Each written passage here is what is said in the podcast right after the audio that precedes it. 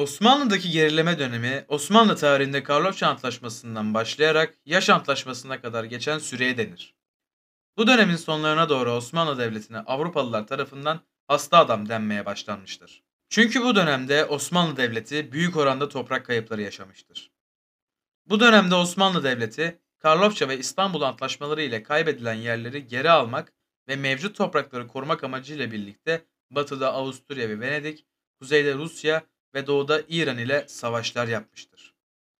Bu yüzyılda Avrupa'dan geri kalındığı Pasarofça Antlaşması'ndan itibaren kabul edilmiş ve yapılan ıslahatlarda Avrupa örnek alınmıştır. Bu yüzyıl başlarında Osmanlı Devleti kaybettiği toprakları geri alarak Avrupa'da tutunmayı ve eski gücünü korumaya amaçlamıştır. Ancak bir süre sonra bu amacına ulaşamayacağını anlayınca elindeki toprakları koruma politikası izlemeye başlamıştır. 3 Kasım 1939'da Sultan Abdülhamit döneminde Harice Nazırı Koca Mustafa Reşit Paşa tarafından Gülhane Parkı'nda okunan Tanzimat Fermanı ile birlikte Osmanlı, batılılaşma yolunda ilk adımını atmıştır. 18 Şubat 1856 tarihinde ise Tanzimat'ın ilanından sonraki uygulamalarla ilgili olarak özellikle gayrimüslimlere yeni haklar tanıyan İslahat Fermanı ilan edildi.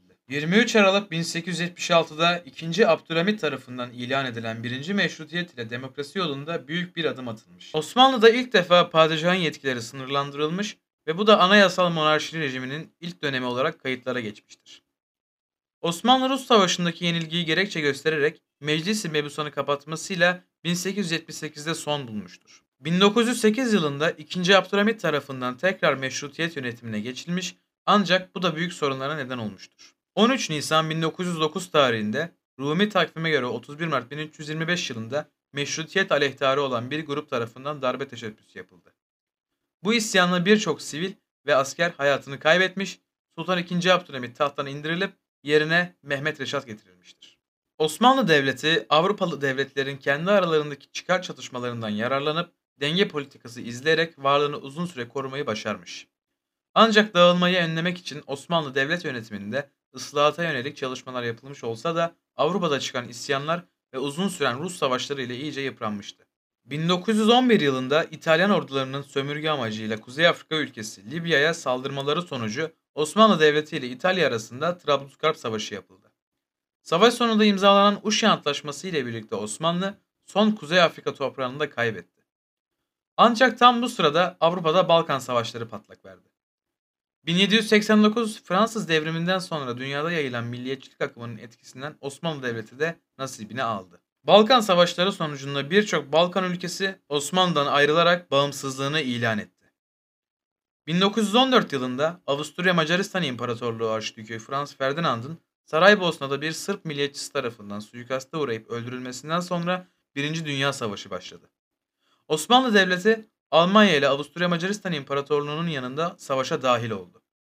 Bu savaşta birçok cephete savaşan Osmanlı Devleti büyük kayıplar verdi ve savaş 1918 yılında İtilaf devletlerinin kesin zaferiyle sona erdi. 30 Ekim 1918 tarihinde Osmanlı İmparatorluğu, İtilaf devletleriyle dönemin Bahriye Nazırı Rauf Bey aracılığıyla Limni Adası'nın Mondros limanında Mondros mütakelesini imzaladı. Çok geçmeden İtilaf devletleri Osmanlı'nın başkenti İstanbul'a işgal etmek için ulaştı. O gün İtilaf filosundan çoğunluğu İngiliz olan 3000 civarı asker karaya çıktı.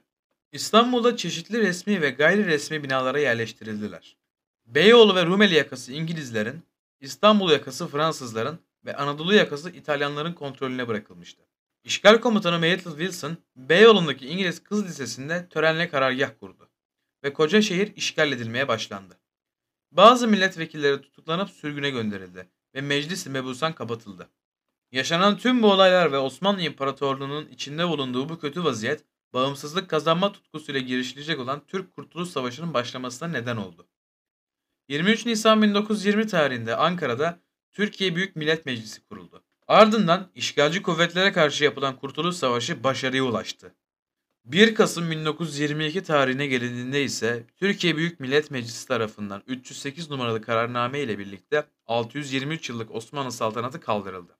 Son padişah Mehmet Vahdettin yurt dışına sürgün edildi ve Osmanlı İmparatorluğu Gazi Mustafa Kemal Atatürk'ün eseri olan Türkiye Cumhuriyeti'ne yerini bıraktı.